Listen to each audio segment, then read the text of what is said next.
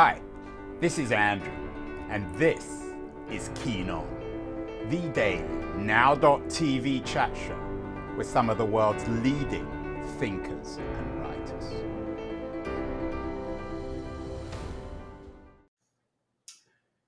Hello, everybody. It's May 12th in San Francisco, uh, May 12th, 2021. I have a little bit of a confession today, slightly embarrassed as I usually am.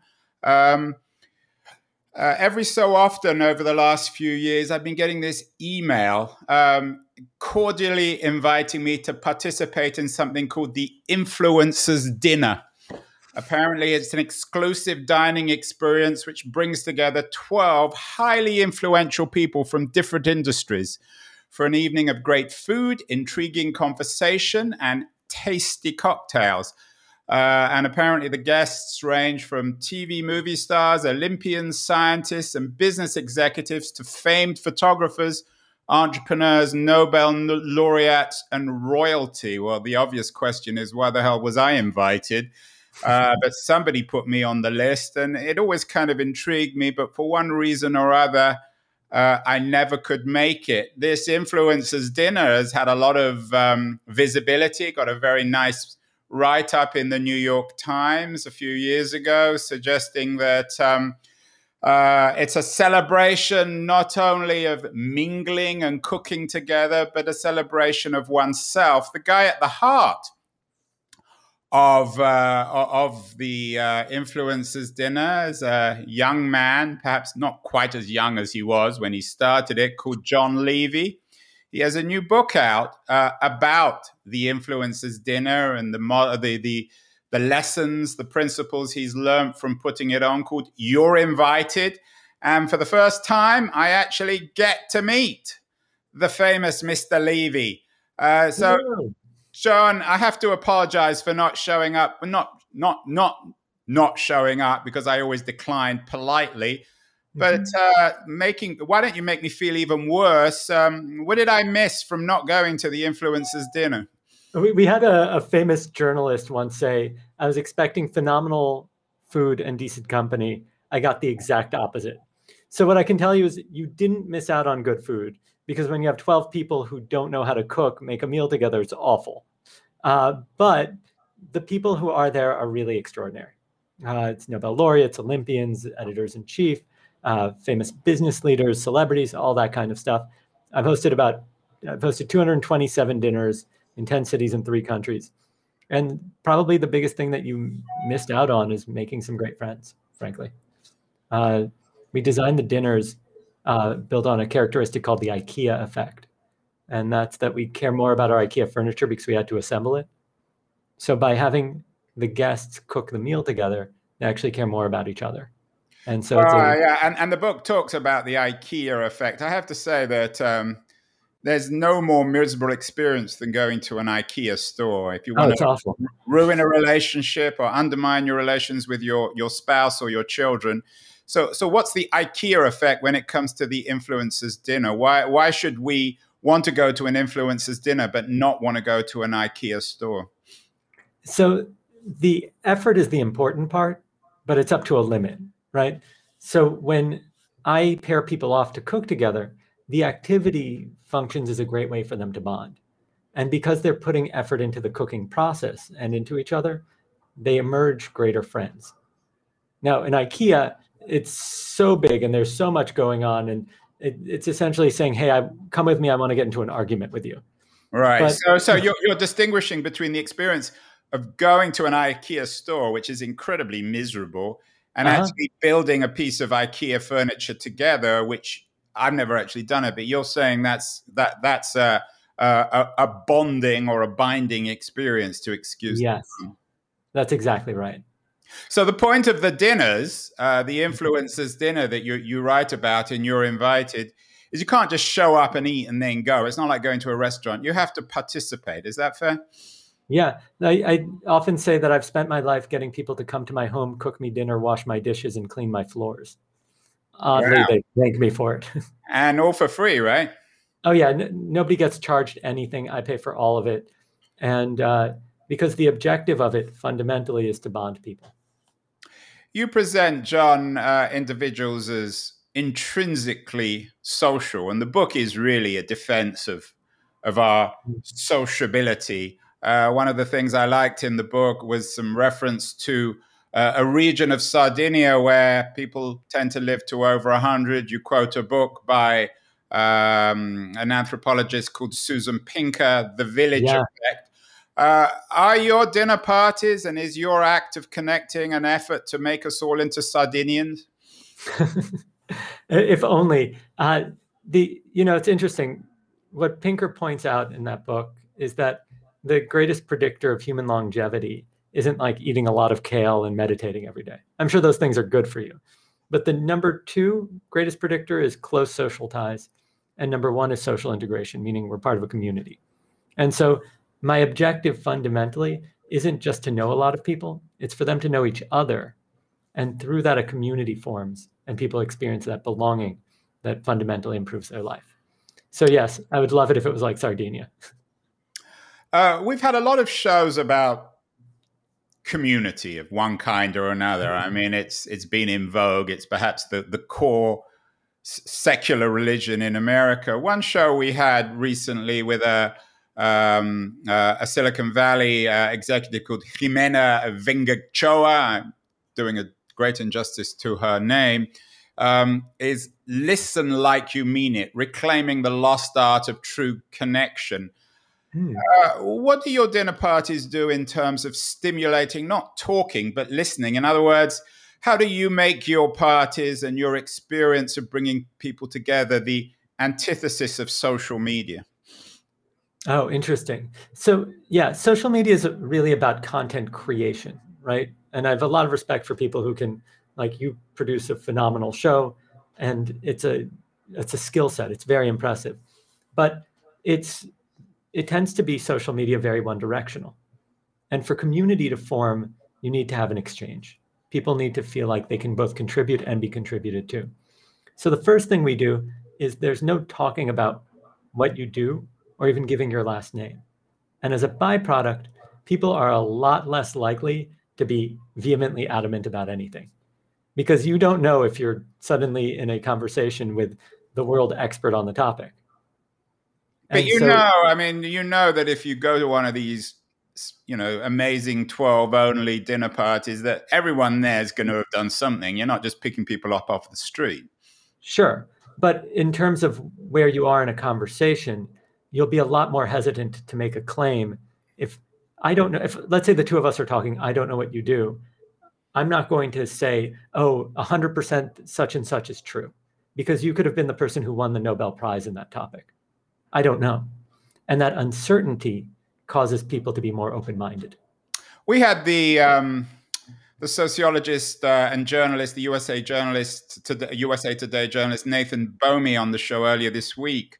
John, mm. he has a new book out, Bridge Builders, bringing people together in a polarized age, an age, of course, particularly in America, of Republicans and Democrats. I'm guessing, though, that the events, the, the dinners you put on are, at least in political, ideological terms, somewhat uh, echo chambers. Are you bringing people together from the heartland? Are you bringing Republicans and Democrats together, or is politics really uh, not the thing that drives your dinners? Uh, so, politics doesn't drive it, but what we aim for is diversity uh, in terms of thinking. And uh, I think it probably leans one direction more than the other. But we did a survey at the beginning of the pandemic, and we were surprised that I think it was like a third or slightly more, maybe it was 40% identified as Republican and about 60, 66% identified as Democrat.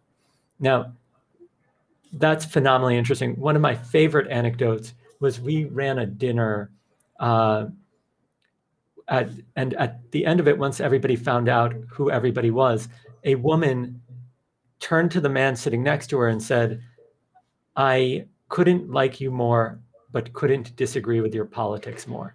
And he was the uh, person who ran the Libertarian, the, the media yeah. outlet. And so, although we probably lean one way more than another simply because of the geographies that we host in, uh, there is an extreme diversity of viewpoints. Uh, everybody's humanistic, I believe, but politically and financially and all that, you'll find people in completely different spectrums. Well, I'm not sure everyone's humanistic. If you'd invited me, you would have had an anti-humanist. Uh, fortunately, maybe for everybody, I didn't show up. Um, let's talk a little bit about the E word, um, uh, John. We, we, had my friend Sherry Turkle on the show recently, one of one of America's leading thinkers about technology. She has a new autobiography out, The Empathy Diary. She was on the show recently. Um, are, are, your get-togethers? Is your your invited uh, endeavor? Is it an attempt to not so much build bridges, but create empathy? Uh, so I think it's more about uh, creating familiarity, right? So it's hard to understand something, relate to it, or respect another viewpoint unless you've been exposed to it in a safe way, right? Where you don't have to be defensive or anything like that. And by bringing people together that have from disparate backgrounds, I think it gives something called the mere exposure effect. It gives a point of reference that that creates familiarity. So rather than the E word, we should bring up the T word, which comes up a lot in your book trust. Yes. You're in the trust business in a sense, John, aren't you? Both as a thinker and as a businessman. Oh, I would absolutely agree. I, my basic premise of the book is that our ability to create an impact is a byproduct of who we're connected to, how much they trust us, and the sense of belonging that we share. Trust is an, an essential component to the process. And uh, you know, as we speak, uh, there's a huge, probably civil war within the Republican Party. Liz Cheney has been thrown out. There's no mm. lack of trust there between Cheney and the Trump people in the Middle East. There's a well, we seem to be on the verge of another tragic civil war between Israeli and Palestinians. Here we have some images of it. Is yeah. is the great scarcity in the world today, from um, the American Republican Party to Israel and the Palestinians? Is it a scarcity of trust, John?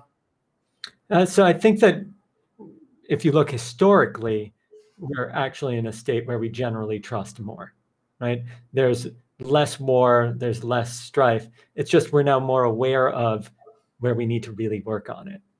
So we're hyper aware of the places that trust doesn't exist. If you go back several hundred years, we had no trust in our food supply system. We had no trust in uh, our economic system.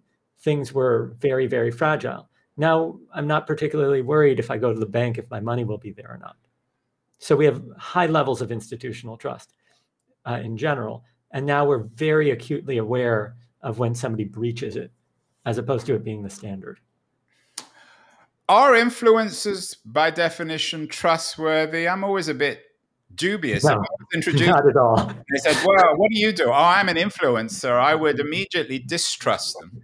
So, isn't there a kind of contradiction between, uh, you know, the subtitle of your book is "The Art and Science of Cultivating Influence"? Isn't there some contradiction between influences and being trustworthy? So, here's what's interesting: we've associated the word influencer as somebody who has a large audience on social media. Fundamentally that's a content creator right? I'm i'm assuming most internet influencers would agree they're content creators with an audience. That's very very different than having an influence over an industry through your thought leadership position or previous success so if you're the ceo of a fortune 500 company you possess industry influence the ability to impact it now just because you hold that position, does it mean you are deserving of trust? Absolutely not. In general, trust is made up of competence, your ability to do something, honesty, that you're being truthful, and the third is benevolence, that you have our best interests at heart. John, do you think one of the reasons why social media um, is is is by definition untrustworthy is because it's so open? Uh, mm. in contrast with what you're doing, which you know, when you send me your your invitations, it's um, it's exclusive, it's invitation only. It's not open to everyone. Uh, the new phenomenon in the valley, as you know, is Clubhouse. Uh, the mm-hmm. and I'm uh, and I'm uh, underlining the invite-only chat app, which uh, now is worth, I think, four billion dollars. Um, mm. Is the success of Clubhouse or the seeming success of Clubhouse bound up in its invitation only nature? Is that what makes people trust it more than Facebook or Twitter? Uh, I think that trust is a characteristic, but it's I'd actually argue more an idea of curation. So the fact is that people are willing to go far out of their way and spend a fortune to be in the right rooms. Like what does Davos cost? Like fifty thousand to two hundred fifty thousand dollars, so that hopefully you could bump into Bill Gates, right? Or TED cost ten thousand dollars. I think what the app offered, especially in its early days, is a highly curated, selected group of initial users that when you bump into them or you're in the same room as them, you feel like you have a seat at the table. And that's the big draw there. Uh, Clubhouse seems to have hit a wall recently as a piece in The Verge. Can mm-hmm. Clubhouse keep the party going? What advice would you give, given that you're an invite only physical event? Is invitation only online by definition a kind of contradiction? That, that does your mm. business and your endeavor over the last almost 10 years does it depend on on the physical meeting? I know in covid you've been doing virtual dinner parties too but i'm guessing you're very eager to go back to the physical event. Oh i'm very eager to go back. Uh, so my advice to clubhouse is to ask what kind of platform they want to be. So if they want to be the type of platform where high profile people really want to engage and produce content and lead rooms then it needs to be more curated if what they want is something that's open to the public as a total and for people to have smaller rooms, then it it's more distributed and give more access to the people at large. But I'll tell you, as a as that happens, as more and more people come on and the rooms become smaller and smaller, it's less appealing for high profile people to come in because they're just not going to draw a large enough audience to make it worth their time. John, I'm curious as to how you, what how your reading of the impact of COVID uh, on our culture broadly in terms of, shall we say, networking and influences. Here we have a, a WHO warning about the devastation of COVID. It's probably not going to influence the the influencers as much. Um, we had recently. Uh, uh, Nicholas Christakis on the show as the author. I love his research. Yeah, and, and, you refer to him, of course, in your book. He he was on my show, though, talking about Apollo's arrow, uh, the profound and enduring impact of the coronavirus on the way we live. Mm. What's your sense of the impact of, of, of, COVID on life in general over the next few years? Uh, so I think that one of the biggest problems we'll face is that people who have lots of friends tend to make more friends, right? It feeds itself. People who are isolated and lonely uh, as they became more isolated during COVID, might feel like they're deserving of less social contact. And so I think when we come out of this, we'll see a large group of people who come together, who are really social, and then a lot of people that feel completely isolated that won't come back into the standard way of social interaction. And they're going to feel lonelier than ever and more isolated because others are gathering and they're not. Yeah, it's it's part of the, the, the broader, I think, trend of the disappearance of the middle. Uh, mm-hmm. in economic yeah. terms, in cultural terms, and as you suggest, in existential terms. Uh, John, I don't want to misrepresent the book. You're invited. The art and science of cultivating influence is not just about your dinner party, although that's oh, obviously the trigger. But yeah. yeah. it's but it but it's the the thing sort of behind it. Uh, what I liked about the book was it told some really good stories. Uh, you, you mm. very, very disparate individuals who you fit into this narrative of sociability and invitation. Uh, you begin uh, with someone I never would have expected to found in this kind of book, a woman called Jean Nidetch, the founder of Weight Watchers. Uh, here we have yeah. a photo of her eating a, big ice cream and, and, and, and as thin as ever, but you note that she wasn't always quite this thin. What is it about Jean Nidetch that um, allows her to be so central at the beginning of your book. So here's what's crazy. Jean Nidetch was a was I think you know a highly overweight woman by her standards. So and, overweight, as you note in the book, that when people bumped into her in the in the supermarket, they thought she was pregnant. Oh yeah, she literally somebody said congratulations, and she's like, "What is she talking about?" Uh, yeah, and in, in and she said, "Okay, I'm going to lose weight." But realized that fundamentally she's not going to be able to do it on her own. And so what she did was she started gathering groups of women to come and meet twice a week to talk about their challenges and support each other with their health. And in an era where a woman couldn't even have a credit card that said her own name on it, her credit card had to say Miss Marty Nidetch.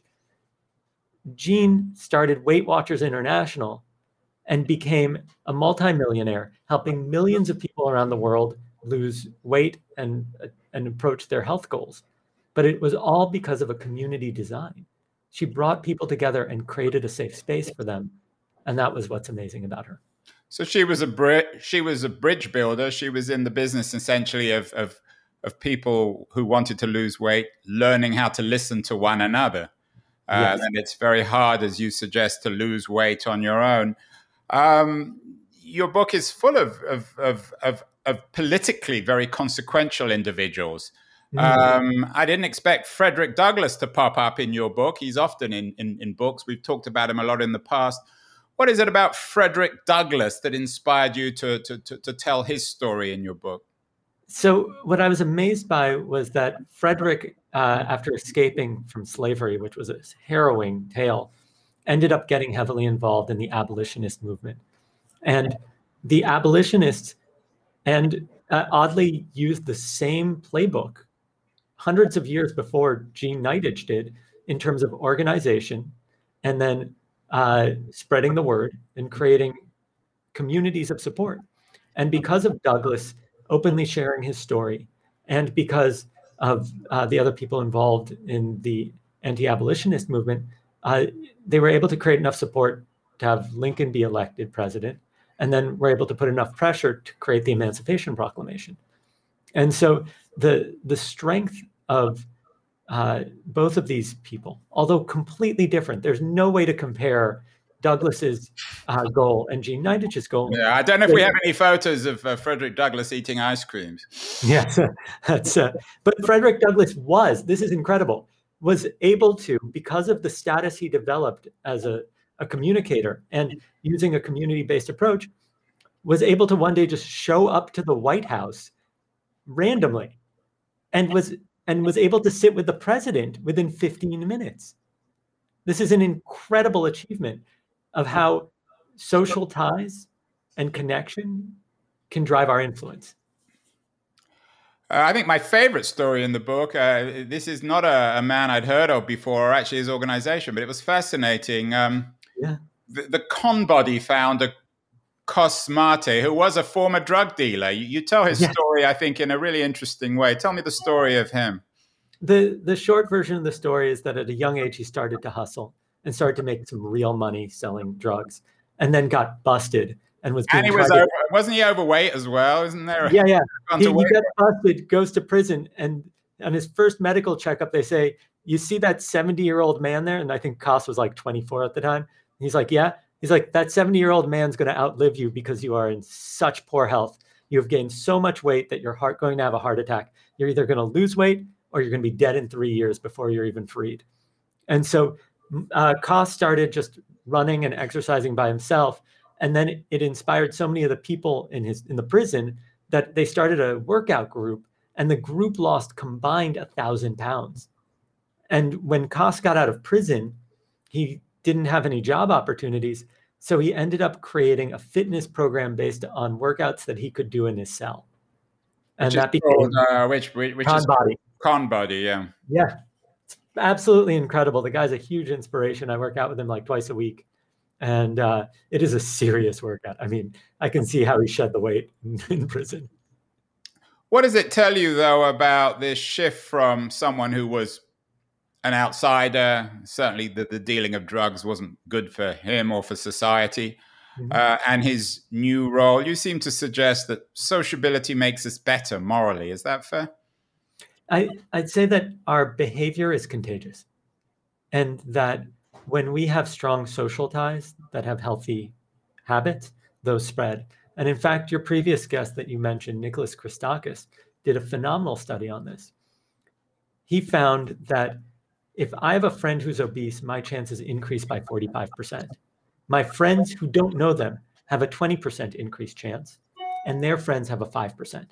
And this is also true for happiness, marriage and divorce rates, smoking habits, voting habits. All these things travel through our networks. And so, what Cos was able to do was to curate a community of former prison uh, convicts who were fully dedicated to staying out of prison and having a positive impact on society. And as a byproduct, they had a 0% recidivism rate. None of them went back to prison. And that's unheard of. It is unheard of. Uh, John Levy's You're Invited, The Art and Science of Cultivating Influences is, is full of excellent stories and, and inspiring stories about how we can actually work together. John, perhaps we might end with some suggestions about how to fix both the Arab-Israeli conflict and this civil, this growing imminent civil war within the Republican Party. What, what, what would be your suggestion? Especially in the Middle East, no one seems to have succeeded. We need a John Levy to fix this problem. It's been going on 100 years now, John. So uh, I don't know if anybody will trust me there because I was actually born in Israel. Oh, so I, am probably not the, the best person for that. But uh, there's this kind of famously socialized conversation in the US that the rift between the Democrats and Republican parties, for example, grew when representatives stopped living in DC. And the reason is that when you're in your constituency, then you don't have any exposure to the people on the other side of the aisle. And as a byproduct, when you were in DC, your kids went to school together, you'd spend weekends at birthday parties together. There was the time that you were socializing together. And then, sure, when you were in session, you you did your thing but it wasn't the vehement hatred or anger or uh, or name calling that we're seeing today and so i think that if you want to be a, a representative for your state then the obligation is to to probably spend more time with all the people that and and live there in DC. So that way you can actually develop deeper social ties and find a common ground. Because if we we are not willing to put in that effort then we won't find a common ground. We're just an echo chamber of our own side. Well the echo chamber of our own side might be uh, the ted organization. You you made a popular speech there what makes us influential. Uh, mm-hmm. What ted has done over the last few years under, as you note in the book under the ownership of chris anderson is is scale is is is sort of present their brand allow other people to use their brand to develop the conversation is that mm-hmm. what you're trying to do with your organization? Is you're invited a, a, a scalable model in business and cultural terms? So I, I'm not trying to have my community be scaled at all. Uh, like I'm not going to do an influencers X or something like that. TED has TEDx. But what I do really want is for people to realize that the way we connect isn't through networking. The way we win people over isn't through gifts. Fundamentally, what makes us human is the ability to invest effort into one another and care. And I want people to have better, more meaningful relationships, whether that's in business or for social causes or just from everyday life. And this is kind of the playbook for all that. Well, John Levy, the author of You're Invited, The Art and Science of Cultivating Influence, is a book about um, investing in relationships. This is a strange time. John, where are you at the moment? You in New York? Yes, I'm. The, I, it looks like I'm in a curtain room or something like that. But yeah, I'm on the Upper West Side of New York. Well, you're on the Upper West Side of New York. I'm in San Francisco. We're still stuck inside in these weird COVID times. In addition to your new book, John, what else should people be reading to cultivate better relationships? Oh, wow. That's a great question. There's a phenomenal uh, book called Dream Teams by Shane Snow. Brilliant, brilliant author. Um, and I think that there's a and uh, there's John Haidt, especially when we're looking at the relationships for children. There's a book called Coddling of the American Mind, mm. and he explores that we have gotten so protective of our children that they don't develop the skills necessary to be social, to be able to view other people's ideas. And maybe what we need to do is let them fail a bit and not help them every moment so that they can toughen up and get stronger.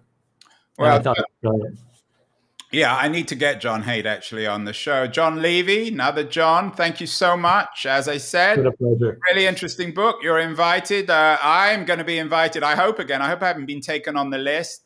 Uh, off the list. Uh, I promise you, next time I'm invited, I will really try and show up. A real pleasure and honor to have you on the show, John. Keep well, keep healthy, and keep connecting. Thanks so much. Thank you.